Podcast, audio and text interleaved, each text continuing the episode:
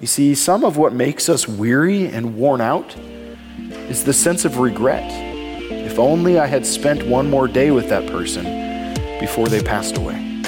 If only I hadn't made these decisions or said these things, these relationships wouldn't be there. If only in this sense of shame for the things we've done, but even more for who we've become in doing them.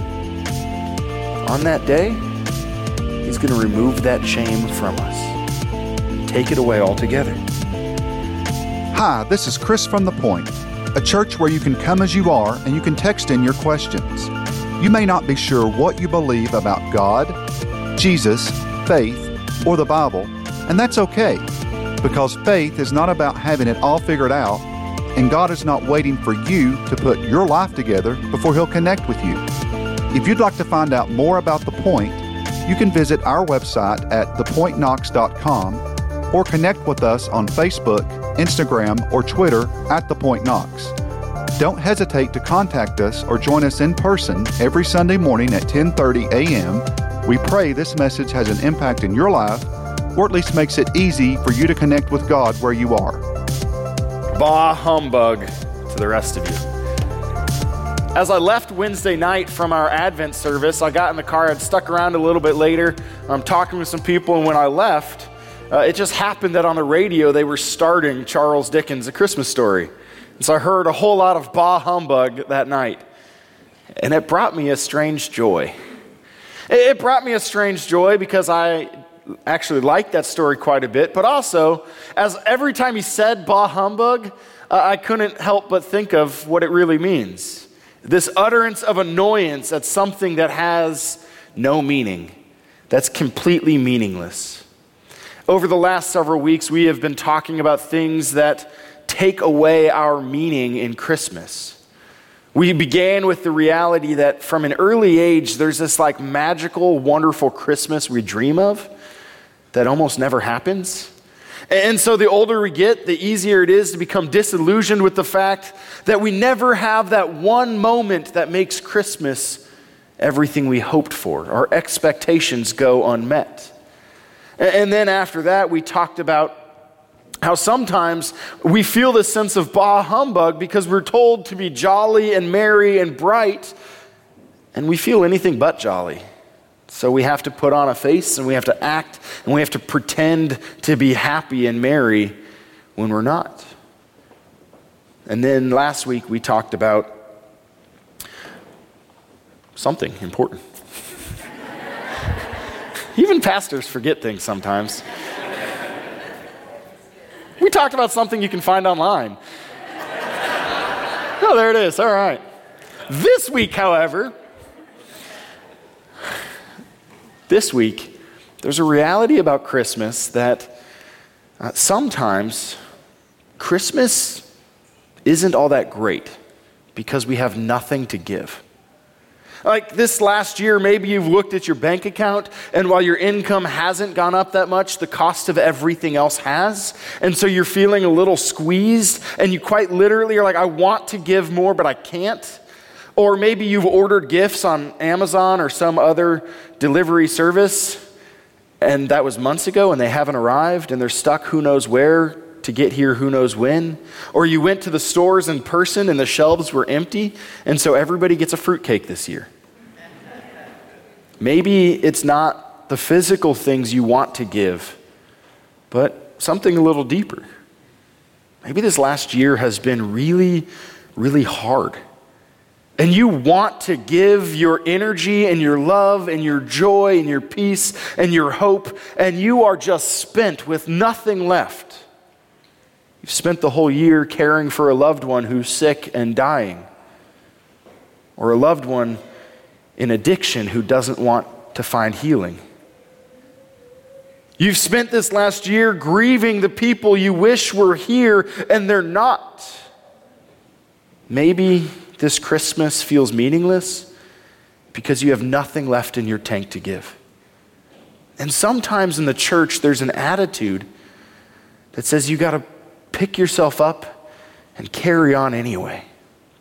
And, you got to show up on Sunday when somebody asks the question, How you doing? I'm doing great. How about you? Even though you're nothing but great, And you have to act like not only do you have it together, but that you have the strength to be pleasant to everybody. Some people are really hard to be pleasant to. Did you know that? And sometimes even the people we love the most are really hard because we just don't have anything to give. And so, this Christmas, as we seek to find meaning, what do we do when we have nothing to give the people who need something from us the most? Where do we turn when we are running on empty and don't know how to refill? So, of course, the best place for us to turn is the Old Testament book, Zephaniah. How many of you even knew that was a book? Like I put that in our planning service so that uh, the media team could like get it ready for the slides. And this morning, like, was that is that even a real book? I said, yeah, it comes right after the book of Hesitations and the book right before the book of Second Opinions. All right. Zephaniah is only three chapters. You could go home and read it all today. And I promise, if you go home and you read it all today, you're like, what? Why? Because Zephaniah is not happy. God is angry with his people, and the whole three chapters, God's like, I'm coming in judgment.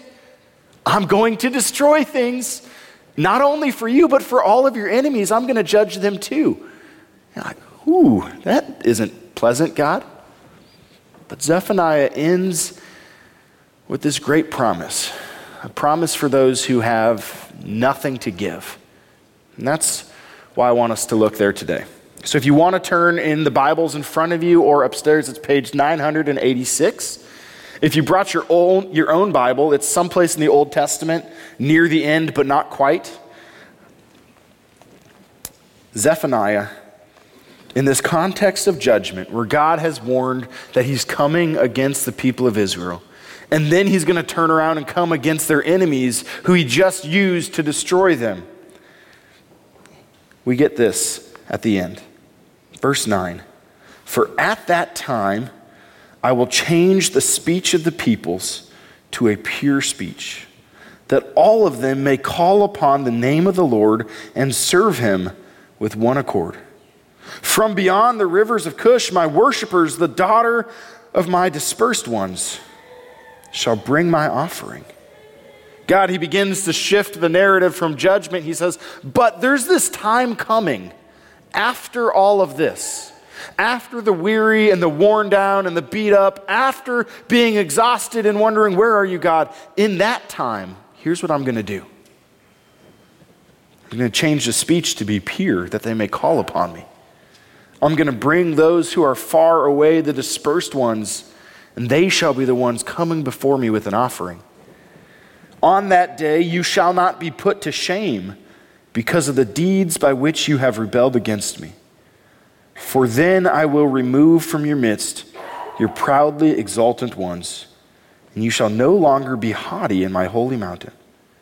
God says, on that day after this trouble, after this weariness and this exhaustion, after all of this passes, on that day, you shall not be put to shame because of the deeds you did before me. You see, some of what makes us weary and worn out is the sense of regret. If only I had spent one more day with that person before they passed away. If only I hadn't made these decisions or said these things, these relationships wouldn't be there. If only in this sense of shame for the things we've done, but even more for who we've become in doing them. On that day, He's going to remove that shame from us and take it away altogether.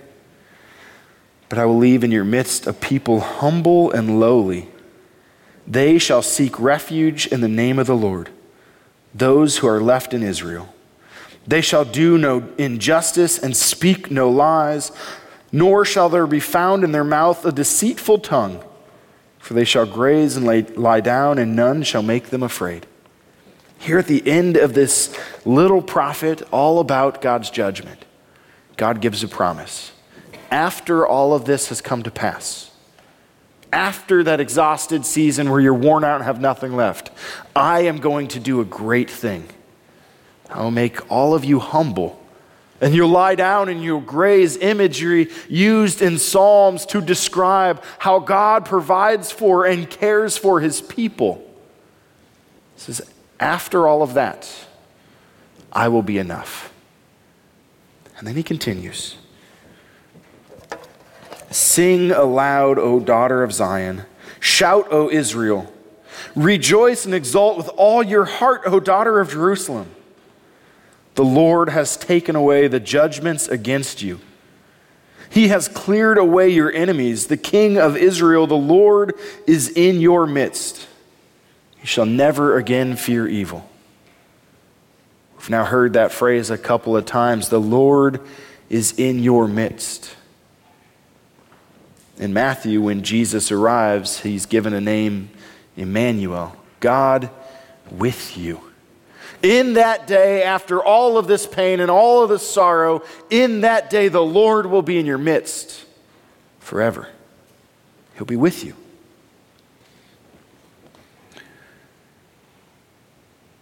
Verse 16 On that day it shall be said to Jerusalem, Fear not, O Zion, let not your hands grow weak.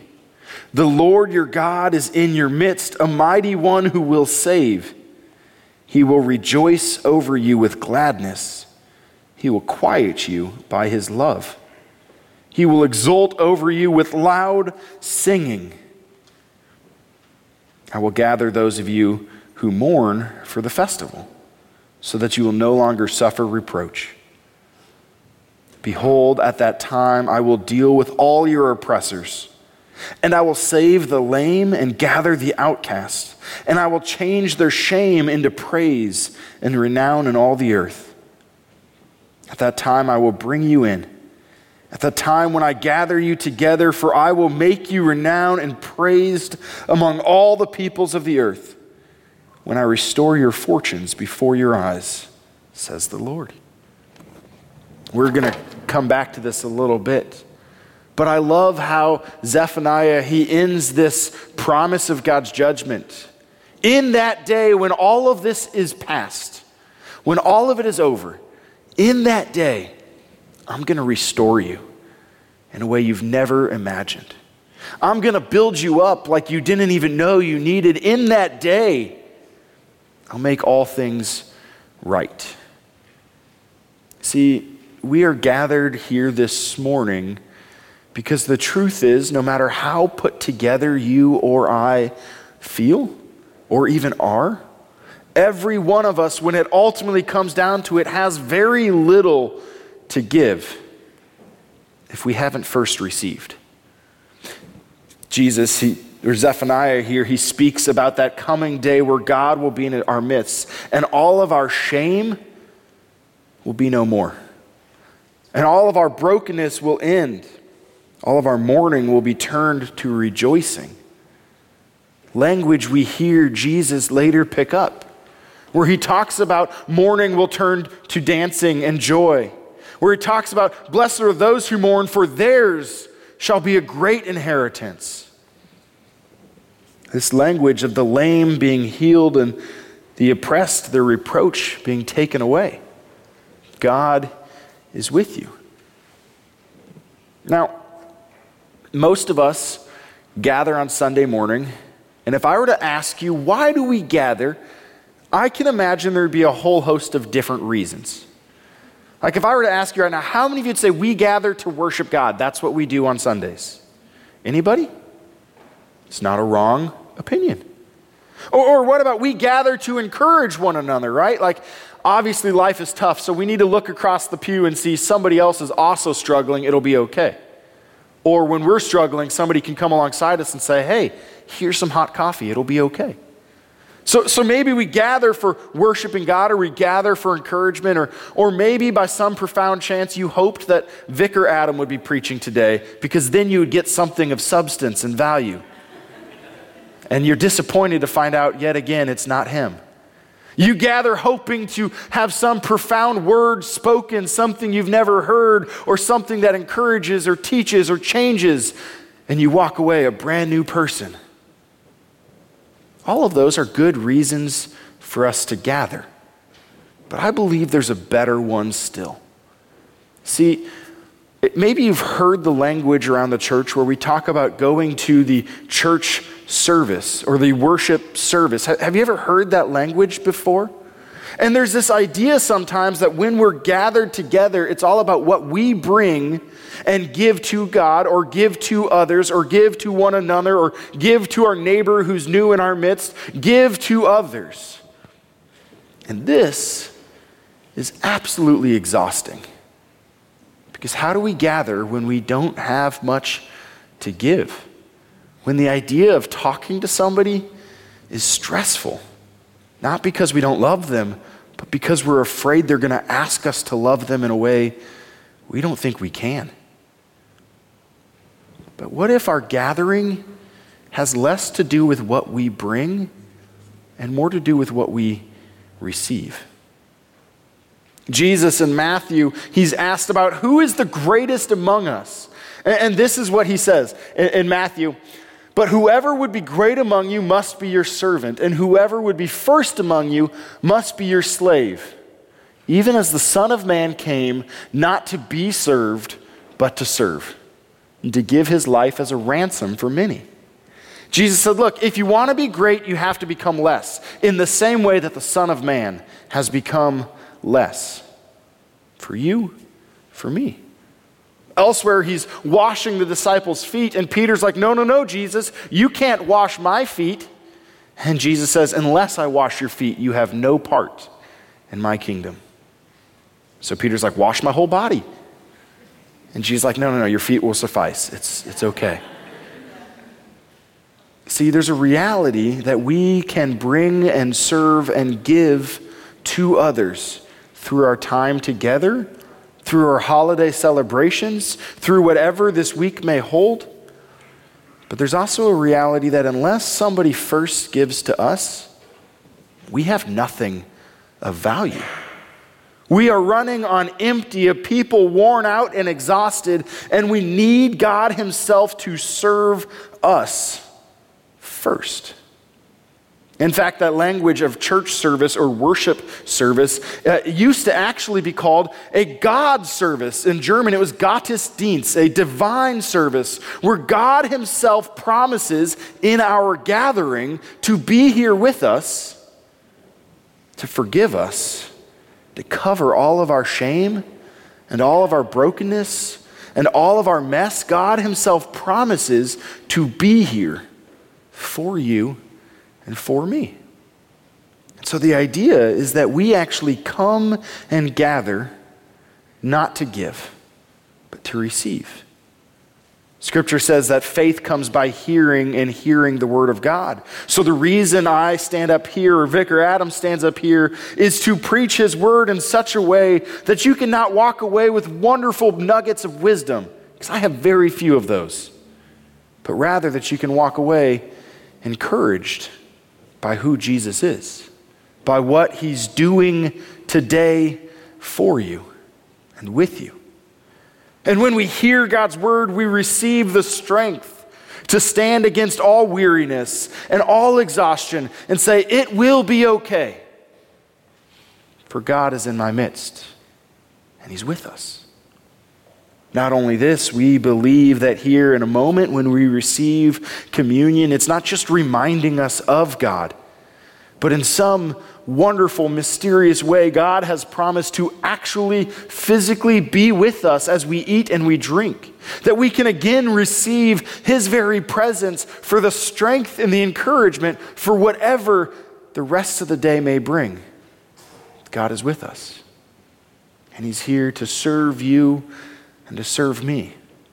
So that when we have nothing to give, we're invited to just receive. So I'm going to come back to Zephaniah. Verse 17 The Lord your God is in your midst, a mighty one who will save. He will rejoice over you with gladness. Picture that. God Himself looks upon you right now and all of your struggles and all of your hurt and all of your pain and all of your exhaustion. And He celebrates. Not that you've gotten it all right, not that your life is perfect, not that you've figured out your mess. He celebrates you. with great joy, he rejoices. He will quiet you by his love. If you are here in those voices of stress and worry and exhaustion, and the, the feeling of what do I have to give is overwhelming, let all of those voices be quieted by His love. He says, It's going to be okay. I love you. That's it. So we gather and we receive this love. He will exult over you with loud singing. Anybody in here have a terrible voice like me? Do you know what the good news is? Our singing is not so that we can sound really pretty. Our singing is in response to a God who sings over you and me with great joy. Songs and melodies that we can't even begin to imagine. Songs of celebration, for you are his child, whom he loves dearly. So if you're here today and you're worn out and you're exhausted and you're tired, don't give anything this Christmas. Just receive it. You are loved. You are seen. You are heard. And God, this Christmas, in the midst of all your crazy, is in your midst, with you and for you. Will you pray with me? Heavenly Father, we thank you that you rejoice over us, that you are filled with loud singing, with great excitement for who you have made us to be, that you have covered all of our shame, all of our brokenness, you are healing. When we have nothing left to give, you invite us to simply receive, to come and receive your word and the promises you speak that in that day when you come, you will be in our midst, God with us forever. You invite us to simply receive all of your love and your joy and your peace and your hope, to be poured into like a vessel soon to be overflowing with this goodness of God. God, we pray we'd bring all of our humble and empty selves, that we would lay ourselves bare before you and simply receive this Christmas your love and your kindness. In Jesus' name we pray. Amen. Now, my wife pointed out to me the irony that after preaching about having nothing to give, we're going to collect an offering. so, now that we recognize the irony, um, over the last several weeks, we've been talking about our 2022 Cultivate Community Initiative. I have shared with you guys about our goals to foster friendship, to sustain our future. And if you haven't been able to be here for that, you can learn more about that at thepointknox.com. But today, I want to share with you perhaps the most important of all the things we're doing with Cultivate Community. It's what we call serving our city. Over the last several years, we have partnered with the Community Coalition Against Human Trafficking in many and various ways. We've done projects for them, we've served at their space, but in the last year, we've used our building as a site for counseling with some of the youth that they um, serve. We're going to continue that in 2022, and we have a brand new, exciting partnership that's forming as well with the YWCA where they're going to be using our space here in this building to connect with women who have experienced the pain of domestic violence. And they're going to be offering an ongoing support group here in this space. And I'm really excited for that partnership. Uh, not only are we aiming to connect with organizations and with people doing great things in our community as we seek to serve our city, we believe that connecting the disconnected requires us to go outside of this building and outside of these walls to where people are at. And so, for the last 17 months, we have been walking around the neighborhood picking up trash almost every week. And we've had the neighbors take notice. People have stopped us along the way and said, only Jesus people would do that. Why are you doing that? People have stopped us along the way and, and said, Can we join you? And have joined us in picking up trash that morning. But what has me the most excited is several of the businesses located right over there on Emory Place, so our neighbors right there, several have reached out and said, Is there more we could do together to make this neighborhood better? And so we've been having conversations about ways that in 2022 we can go out of these walls, out of these um, seats, and into the streets, serving in ways like picking up more trash, but also some landscaping and some painting and some simple repairs. Opportunities to make our neighborhood that we live in more livable and enjoyable. I'm really excited for those opportunities. But these partnerships, these projects, while they're really important, as we talk about serving our city in 2022, we believe the most important way we can serve our city has nothing to do with this building or this neighborhood. Has everything to do with you. Everything to do with your neighbors and the people you live and work and play with. You see, if all of our efforts as a church centered around what we can do as an organization, we'd be missing out on the greatest opportunities God has given us to connect the disconnected. There are people you know who don't yet know how much they're loved. And so we hope in 2022 to help you uh, with some very practical resources so that if you want to connect with your neighbors better, you want to serve your neighborhood in a new way, we want to help you do that. Whether it's something as small as a bonfire for your neighbors or something maybe much bigger like block parties that you're hosting that may never bring people from the party to the point, but they make your neighborhood more like a neighborhood and less like a place where you live. That's our goal. That's what we are aiming for in this next year. And to do that, we need some resources.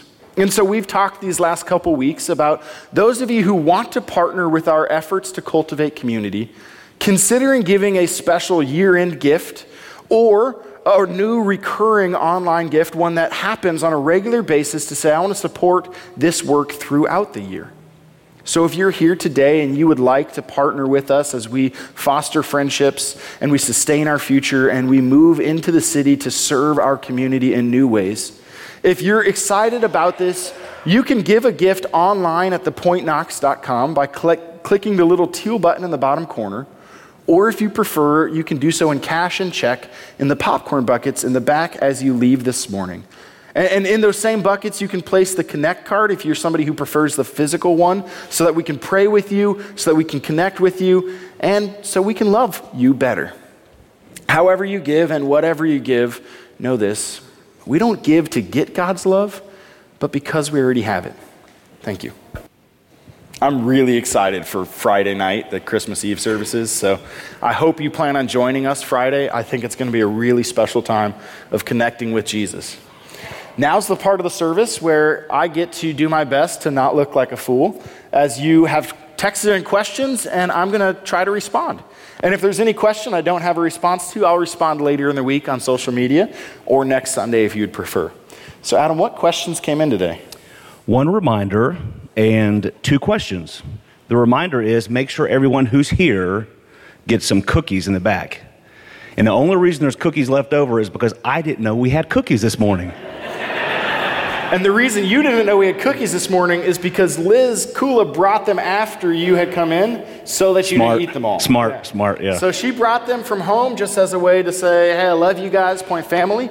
So it's back there by the coffee if you would like some cookies before you go. Cool. Two other questions. The first one, pretty easy. It says, Why does the sign outside say First Christian Church? That's a great question. So, this building is a historic building that was built supposedly in 1905. I've also read 1916, and I don't know how you get off by nine years, but at least 100 years ago, by a church that was called First Christian Church. And they were here uh, until 2015 when they couldn't support this building anymore because it's a large building and they had become a very small congregation. So when they left, our landlord bought it. It sat empty for a little bit. Another church was here for about 12 months, and then they kindly offered it to us. So it still has the uh, name of the original church, even as we, the point, are a different congregation in the same space. So the only other question it's a good one. It says, I find it ironic that God made world hunger happen, slavery, being killed, and war, etc., and the devil only made two people eat fruit, do you think you should trust either one? Uh, that's great. So, did God make all this, this suffering and this pain and this evil that we experience? Uh, I'm a, I love the story in Genesis of Adam and Eve. I think there's a lot of rich stuff there. But one of the really, really profound things that I've noticed in that story is prior to eating the fruit from the tree of the knowledge of good and evil, the only thing they knew was good. Everything they knew was good up until that point which means to eat from the tree of the knowledge of good and evil, was intended to say not to become enlightened and know things. Rather, if you eat from this tree, you will have the experience of evil, because that was the only thing they were missing. And so it was not God's design or intention that we would have world hunger and all of this evil and all this stuff. Rather, that tree was placed there so that when Adam and Eve came to the tree, they could look and say, God, how great you are that only you know what is evil and know the experience of pain and suffering. And instead, they wanted to be like him in a whole new way and join him in knowing what suffering is. And that's why we hurt today. But also, in that same story, God promises that He will send one who will conquer the devil well before He even curses us for the reality of our sin.